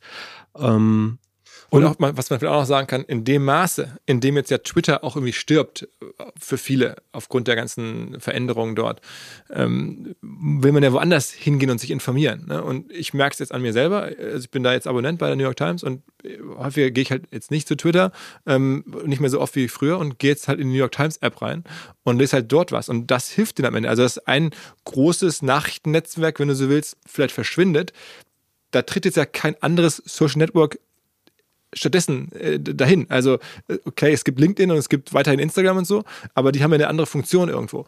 Und ich glaube, dieses Nachrichtenthema bleibt ja relevant. Und dann guckst du halt, wo kriegst du Nachrichten oder guckt der Mensch auf der Welt und das ist ja dann, die New York Times ist ja quasi fast ein Twitter-Ersatz, äh, glaube ich, in, in bestimmten äh, Beziehungen. Und es ist halt nämlich nicht so, dass es ein neues Netzwerk gibt. Also da bin ich mittlerweile auch ziemlich sicher, dass all diese Versuche, ob es nun Blue Sky oder Threads oder Mastodon, keiner davon wird funktionieren, wäre meine äh, Vorhersage, sondern was eher funktioniert, ist am Ende der New York Times. Ähm, und stattdessen verschiebt sich halt ein bisschen was von äh, den Nutzern dann in andere bestehende Network, Netzwerke hinein, also in LinkedIn oder in, in, Instagram. Aber diese neuen Dinger, die werden, glaube ich, nicht das auffangen, will ich nur sagen, was, was, was Twitter jetzt dann vielleicht demnächst ähm, hinterlässt. Und das ist so ein bisschen die alte These, dass wirklich ein Social Network, ähm, die Entstehung eines solchen ist irgendwie, finde ich, so ein Black Swan Event. Es ist ganz selten, dass sowas passiert und es kann man nicht anstreben. Das ist nicht zu manufacturen. Es muss halt passieren. Du brauchst dafür Glück, du brauchst dafür Early Adapter, du brauchst Netzwerkeffekte. Alle Sachen, die kaum irgendwie herstellbar sind. Also zumindest nicht so. Du brauchst so, eine neue Technologie ganz oft, ne? Also ja, irgendwie ein neues korrekt. Medium. Ja. Und deswegen denke ich, ähm, ja, wenn jetzt äh, noch letztes Argument für die New York Times zu finden, äh, das, das, das langsame, irrelevanter Werden von, von Twitter könnte so eins sein. Ja, hätte ich äh, fast genauso äh, auch gerade gesagt. Ähm, ich habe zwei Beobachtungen dazu. Das eine ist, also das, was du auch gesagt hast, ich habe noch nie so viel Paid-Content-Abos abgeschlossen äh, wie, wie dieses Jahr. Also ich habe so äh, The Information, Financial Times, Wall Street Journal Gruppe, äh, ähm, all das, ähm, auch weil ich das viel für die Vorbereitung des Podcasts einfach nutze, aber ähm, all das ähm, erstmals bezahlt abgeschlossen. Das habe ich die Jahre davor, also die Information, glaube ich, habe ich schon länger, aber ähm, auf jeden Fall viele Paid-Abos. Ähm, ich glaube auch, dass das durch AI weiter getrieben wird, äh, einfach, dass du wirst einfach so eine ja, Schwämme von Content haben, dass du wahrscheinlich dich sehnst nach ein paar verlässlichen Quellen und bereit wirst, dafür zu zahlen, weil du allem anderen, also sei es jetzt der Cesspool auf Twitter oder auch was, du wirst in Google News nicht mehr unterscheiden können, was sind jetzt echte Medien, was ist AI generiert oder nur einfach umgeschrieben, übersetzt. Gibt's jeder wenn du jetzt ähm, einen Artikel in der Zeitung suchst, findest du in der Regel drei, vier, fünf Übersetzungen in irgendwelchen Ländern, die das mit AI einfach übersetzt haben, äh, dafür auch. Ähm, ich glaube, das wird eher Leute in die Paid-Programme äh, spüren, das sehe ich auch. Und das andere, was ich beobachte, ich habe noch nie so viel Newsletter konsumiert wie, wie dieses Jahr oder neu abonniert. Und ich glaube, dass ein, ein, Teil des ganzen Twitter-Markts wird, glaube ich, von Newslettern äh, übernommen. Es gab die Vorreiter irgendwie ähm, Ben Thompson, Ben Evans äh, und so. Ich habe jetzt einen angefangen dieses Jahr, deswegen auch, also nicht deswegen, aber sagen. Äh, das, aber schnell ein kurzer Plug hier, wo nee, kann man, wo kann man geht's gar nicht, weil es geht erstmal um den Teil. Ich glaube, Newsletter ersetzen Medien und äh, soziale Netzwerke zu einem gewissen äh, Punkt. Ähm, genau, und ich habe quasi einfach nur für den Tag, äh, wir kommen mit Doppelgänger-Podcast ja am Mittwoch und am äh, Samstag äh, raus. Und es ist oft so, zum Beispiel diese OpenAI-Lage, äh, dass das im Altman am Wochenende rausgeschmissen wird und am Montag schon wieder Chef ist. Ähm, das hätten wir am Freitag, wenn wir aufnehmen, nicht mehr reinbekommen, weil wir es einfach nicht wussten, dass es passieren wird. Und am Mittwoch hat sich schon dreimal überschlagen und dreimal sieht die Welt schon dreimal anders aus. Und um das so ein bisschen zu füllen, schreibe ich jetzt so ein Montags-Update äh, quasi, wo es einfach um die News der Woche geht, so ein bisschen vielleicht, was die nächste Woche relevant wird. Ähm, eine gute Podcast-Empfehlung, eine gute Video-Empfehlung, ähm, das ist so ein bisschen um die Lücke zu füllen, äh, aber auch weil ich für mich selber das Medium Newsletter relevanter wird. Äh, und äh, es gibt viele Leute, die sagen, mach das dann per WhatsApp so. Wollte gerade sagen, das genau. wäre jetzt mein Punkt gewesen. Das ist eigentlich. Kannst du gleich, mach den gleich gerne noch den Punkt. Äh, und ich glaube, wir sehen zu viele Sachen so schwarz-weiß. Man kann natürlich sagen, man erreicht niemanden mehr außerhalb von Messengern gerade. Ähm, und ich glaube, für eine gewisse Generation stimmt das zum Teil auch. Aber wenn es danach geht, hätten wir niemals diesen zwei Stunden Podcast machen dürfen. Oder dieser wird jetzt auch schon wieder jetzt sagen. Und wahrscheinlich werden ihn trotzdem Leute hören. So, ich glaube, so, es gibt zu jedem großen Trend auch so einen Gegentrend oder es gibt eine Zielgruppe, sozusagen, die ist dann ein bisschen kleiner, ähm, aber die bearbeitet dann eben keine. Ne? Jeder versucht einen Podcast so unter einer Stunde zu machen, weil das so diese Inlands Inlandsflugregel ist. Ähm, und es gibt auch so, so einen Lex Friedman gibt's ja auch, ne? oder einen Joe Rogan, die irgendwie drei, vier Stunden Podcast machen teilweise. Ähm, und äh, deswegen glaube ich immer so ein bisschen an die Gegen, äh, Bewegung, deswegen mache ich einen ganz oldschool E-Mail-Newsletter. Aber wirklich, warum machst du nicht WhatsApp? Äh, weil, weil ich, äh, du, du hast bestimmt gemerkt, ich bin kein Meister der, des Kurzformats äh, sozusagen. Also mich kurz zu fassen fällt mir unheimlich schwer. Äh, ich, ähm, der, äh, der Newsletter ist schon äh, gute Schule, äh, das, das kürzer zu machen. Aber ähm, ich glaube, die Leute, die ich erreichen will, erreiche ich per Newsletter besser. Was nicht heißt, dass ich es äh, nicht vielleicht auch per WhatsApp oder Instagram-Channel irgendwann zusätzlich machen werde. Äh, oder irgendwie auf LinkedIn. Ich glaube, die eheste die sagen, nee, also falls, nächste du, falls Bewertung bei LinkedIn Intro eigentlich. Brauchst, äh, falls du jemals eine Intro brauchst zu einem WhatsApp-Tool. Ich kennt da so eine Firma, die das ganz gut, ja, die, die, das ganz gut kann. Ne? Irgendwie, äh, ja, Victoria oder so. nein, nein, nein. Also, ähm, ähm, weitere Predictions. Haben wir noch was vergessen?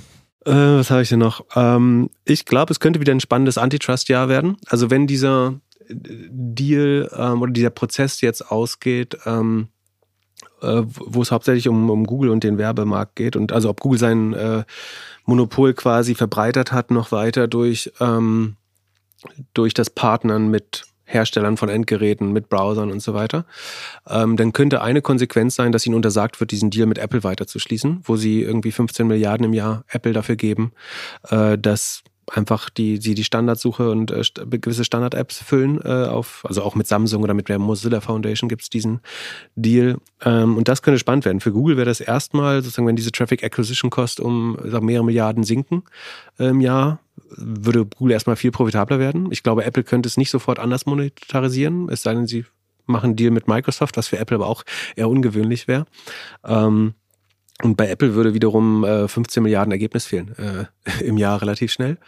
Ähm, das heißt, äh, wenn sie es nicht irgendwie anders schaffen, diesen Deal oder die eine eventuelle Regelung zu umgehen, und falls diese Regelung überhaupt kommt, äh, würde es das einerseits kurzfristig für Google nochmal spannender werden, äh, für Apple wäre kurzfristig viel Geld weg. Also da ist, ich glaube, Sven Schmidt hat es ja auch schon mal erklärt oder so, ne? Da einigen sich da quasi zwei Monopole, dass der eine nicht über eine 15 Milliarden bekommt, damit er nicht über Suche nachdenkt. So, und deswegen, wenn, wenn du jetzt was klickst auf deinem iPhone, einen, einen Werbeklick machst bei Google, dann kriegt Apple da irgendwie, äh, ich glaube, 40 Cent von, äh, wenn ich richtig gerechnet habe, so in dem Dreh. Ähm, und der Deal könnte dann äh, quasi platzen. Äh, und das wäre nochmal spannend für den ganzen äh, Suchemarkt ähm, und für die Ergebnisse von Google und Apple. Ähm, und prinzipiell, man sieht ja, sagen, dass sich das Klima, äh, was Antitrust angeht, also Kartellrecht verschärft hat äh, in den USA, dass viele, ähm, viele Merger nicht durchgewunken werden äh, und so weiter. Warum sich die VCs beschweren, ist schlecht für den Startup-Markt, ne, weil Exit-Kanäle verschwinden auch so ein bisschen. Ähm, aber ich glaube, so, äh, ich hoffe so ein bisschen auch, dass es den, den großen Tech-Monopolen nochmal so ein Prinzipiell, glaube ich, werden die durch AI noch mächtiger, auch ehrlich gesagt. Ähm, aber ich hoffe dann, dass so ein bisschen Antitrust hilft, das so ein bisschen äh, einzuregieren auch.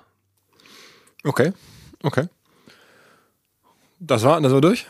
Die, ja, also, also, ich will das nicht. Ich, kann, ich weiß nicht, wie man es konkreter machen will, aber ja ähm, wenig, also dieses Antitrust-Thema. Also man wundert sich ja, warum dieser Deal, also der scheint so offensichtlich nicht fair zu sein, äh, dass man sich einfach ein Monopol kaufen kann oder noch, noch weiter verstärken kann. Äh, man wundert sich ja so ein bisschen, warum da nichts passiert. Aber es könnte jetzt erstmals dieses Jahr soweit kommen. Äh, würde ich, ich würde nicht ein Haus drauf wetten, wenn ich es eins hätte. So. Jetzt übrigens auch nochmal zum Elon Musk Buch, das ist ganz lustig. Der Mentor von Elon Musk, der Larry Ellison, muss ihm wohl mal gesagt haben, äh, wenn du dich mit einem nicht anlegen solltest, dann ist es mit Apple. Ähm, weil da gab es ja auch irgendwelche Streitigkeiten ähm, rund um Twitter und äh, äh als das bezahlbar machen, also als er dann das äh, Twitter, die Bezahlfunktion für diese äh, verifizierten Accounts einführen wollte, dann zum ersten Mal wohl festgestellt hat, scheiße, ich muss davon 30% an irgendwie Apple abgeben. Ähm, und dann äh, sagt er, okay, dann rufe ich jetzt mal bei Tim Cooker, macht da riesen Stunk. Und dann muss wohl Larry Ellison ihm gesagt haben, ey, da musst du entspannt bleiben. Äh, Apple kann ich ganz schön, kann, kann ja ganz schön wehtun. Ja, das ist nicht schlau. Ich habe bei uns im Podcast auch gesagt, dass die wahrscheinlichste Lösung in Anführungsstrichen für Twitter wäre tatsächlich Apple. Weil die, wenn, du würdest auf jeden Fall so kaputt wie Twitter gerade ist, anstößige Inhalte finden. Sagen die, also der Grund, warum viele Apps so prüde sind, also warum du auf Instagram keinen Nippel zeigen kannst oder so, liegt ja gar nicht bei Instagram, sondern bei Apple. Sozusagen, wenn im Feed, ohne dass ich irgendwas aktiv aussuche, äh, Nudity gezeigt wird, dann darf es nicht im App Store sein, äh, einfach gesagt. Ähm, und ich bin mir sicher, Apple könnte das irgendwie schaffen, sozusagen, dass, dass sie sagen, ähm, Free Speech ist ja alles schön oder so, aber sagen, ihr, ihr könnt jetzt nicht unseren App Store so verdrecken mit aber, solchem Content. Aber ähm, es zeigt am Ende auch, ähm, so kam ich gerade nochmal gedanklich drauf, ähm, deine These von der, von der Regulierungsnotwendigkeit vielleicht, was für eine Machtposition Apple hat, dass halt so, so Oracle-Founder, Monster-Milliardäre sagen, da musst du aufpassen und den darfst du nicht anlegen. Die sind, was du gerade beschreibst, da ist Apple schon irgendwo auch eine, eine Schattenregierung der Welt. Also was, was Apple äh, möchte, können sie schon sehr, sehr stark durchdrücken oder die, die, die, da wird fast regierungsähnlich werden da Sachen entschieden. Und Monopole dann gebaut, äh, wie gerade beschrieben am Beispiel mit, äh, mit, dem Google-Deal. Ähm Was sich wiederum ändern würde, wenn sozusagen Starlink noch erfolgreicher wird. Also Google hat vor einigen Jahren ja mal begann, begonnen, sich so rückwärts ins Internet zu integrieren. Also dass man gesagt hat, wir sind jetzt eine erfolgreiche Suchmaschine, jetzt werden wir aber Browserbetreiber und wir werden Operating-Systembetreiber mit Android. Also Browser Chrome hat man danach quasi äh, entwickelt. Dann hat man Android gekauft, sozusagen damit der Endgerätehersteller dich nicht mehr blocken kann. Also mit Android gehört ihm großer Markt selber, den Rest kaufen sie sich von Apple dazu quasi. Die nächste Stufe ist dann ja der ISP, der Internet Service Provider. Da haben sie auch mal angefangen mit diesen Luftballons. Google Loon, das ist, wenn du willst, ja der Vorgänger von Starlink. Sie dachten nur Luftballons wären eine gute Lösung. Äh, und sie haben Google Fiber gemacht, so ein äh, Broadband-Service äh, auch. Das war jetzt nicht super erfolgreich. Ähm, und also man muss schon sehr strategisch überlegen, sagen, wer kann mich eigentlich noch abschneiden? Ne? Apple und Google haben diese brutale Macht durch die mobilen Endgeräte, unter denen dann Meta zum Beispiel oder Snap sehr stark leidet äh, und warum deren Werbemodelle nicht so gut funktionieren. Und wenn Elon Musk geschafft, irgendwie einen gewissen Teil der Welt quasi auf Starlink äh, sagen, umzupolen oder sagen, deren Kommunikation darüber äh, zu leiten, hat er wiederum natürlich äh, Macht gegenüber den äh, Handyherstellern auch wieder, weil er dann der ISP ist, der Internet Service Provider. Klar, aber da gibt es ja noch andere also Möglichkeiten. Also warum, also in der zumindest nicht, äh, in der, der zivilisierten Welt brauchst ja. du ja diese Starlink-Sachen eigentlich nicht unbedingt. Ja, aber wenn es besonders, guck mal, wenn es besonders günstig macht äh, oder besonders schnell dann und ausreichend Kunden hat und was du ja gelernt hast dieses Jahr ist, er wird diese Macht auf jeden Fall nutzen. So, also wenn Tim Cook ihm nochmal dumm kommt sozusagen dann und er ausreichend nutzt Cluster auf Starlink hat, dann würde er sagen, hey, kann auch morgen sein, dass alle Apple-Geräte mal ein bisschen langsamer äh, werden. Das hat er auch bei Twitter bewiesen, dass er die New York Times eingebremst hat oder so ein 5-Sekunden-Delay. Ja. Bei gewissen Medien, die nicht gewogen sind, hat er entweder falsche Security-Hinweise gemacht oder sagen künstliche, also die Netzneutralität verletzt, indem er sie langsamer gemacht hat und so weiter. Ähm, das heißt, er ist auf jeden Fall dazu fähig äh, und willens. Und ich glaube, deswegen wird es auch super wichtig, dass Amazon dieses Projekt Kuiper ja, äh, weiter vorantreibt. Was ich ja glaube, was eins der spannendsten überhaupt ist, weil Amazon quasi dadurch die Verbindung von Kommunikation, Media und Com Com Commerce wird. Äh, also sie können das Cable-Business und das Internet äh, also ich, Zugangsbusiness ich kontrollieren. Jetzt eine, eine, eine letzte Prediction und die heißt irgendwie, du glaubst, das Jahr 24 könnte auch ein Jahr des Projekt, wo, wo Amazon als Satellitenbetreiber eine Rolle spielt mit dem Projekt Kuiper, könnte es werden. Ja, das Problem ist, es dauert ein bisschen zu lange. Das ist wahrscheinlich eher eine Prediction für 25, 26. Äh, aber ich glaube, sie werden das stark vorantreiben. Das ist eines der wenigen Projekte, was das Coast-Cutting überlebt hat bei Amazon.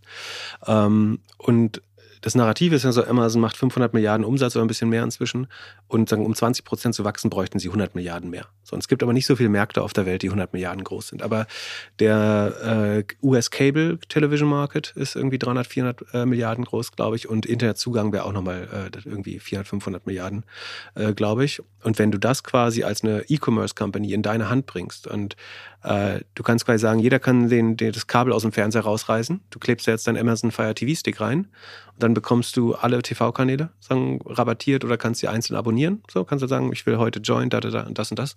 Ähm, HBO und dann das kaufe ich mir noch on Demand dazu. Ähm, und äh, gleichzeitig lernst du aber auch über die Präferenzen äh, der Nutzer, kannst ihnen Werbung ausspielen, um genau ihre Haushaltspräferenzen zu ändern. Also du, du weißt, der Typ bestellt immer irgendwie das und das Tierfutter, äh, bestellt immer Animonda irgendwie auf Amazon, dann sagst du hier, probier doch mal Purina. Ähm, ich glaube, das, das ist super wertvoll. Äh, und der, der einzige Markt neben, neben Healthcare und vielleicht Insurance, äh, wo Amazon kurzfristig 100 Milliarden rausholen kann. Okay, okay, okay. Ähm, dann sind wir fast durch, oder? Also ich, ich wäre durch. Wir müssen es nicht unnötig länger machen. Hast du noch was Spannendes? Nö, ich äh, hoffe so ein bisschen, dass es vielleicht ein Jahr für Europa wird. Ähm, ich könnte mir vorstellen, dass, dass ähm, wenn es gut läuft, jetzt gerade die Olympiade Europa nach vorne treibt. Ähm, das, was man da so sehen kann, wie die das da inszenieren wollen in Paris. nach all den Olympischen Spielen, die ja in den letzten Jahren echt eher nicht so cool waren, irgendwie wegen Corona, teilweise ähm, ja auch in äh, nicht so, sagen wir mal, attraktiven Ländern aus unserer Sicht zumindest nicht.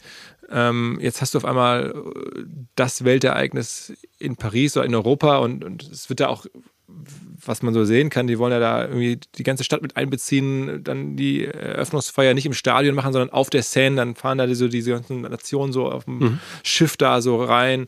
Ähm, also da gibt es so viele Sachen, die ich da so irgendwie gelesen habe, wo ich dachte, okay, das ja richtig, wäre richtig cool. Äh, das in Verbindung mit der Erkenntnis, dass da in den USA auch nicht alles so richtig cool ist, wenn man mal guckt, die Wahl, die da jetzt kommt, äh, äh, macht einen ja nun überhaupt gar nicht glücklich. Möchtest du da ähm, eine Prediction abgeben? Nee, nee, nee. Also ich habe keine Ahnung. Ähm, und ich glaube, es ist auch irgendwie ja, sehr schwer, irgendwie jetzt das irgendwas Sinnvolles, Neues, Mehrwertiges zu, sagen. Ähm, von unserem Wissensstand heraus, an meinem zumindest. Aber was man ja auf jeden Fall sieht, ist, dass man dann denkt, okay, Macron ist das schon mal irgendwie cooler, der Sunak ist cooler, Olaf Scholz ist cooler, ähm, so dann dass vielleicht aus dieser Gesamtsicht so eine diese Negativstimmung auf Europa ein bisschen, ähm, also durch Olympia, vielleicht auch ein bisschen Euro, vor allen Dingen aber auch so durch die ganze US-Wahl, man realisiert, ey, wow, da, da geht es ja richtig äh, ums Ganze.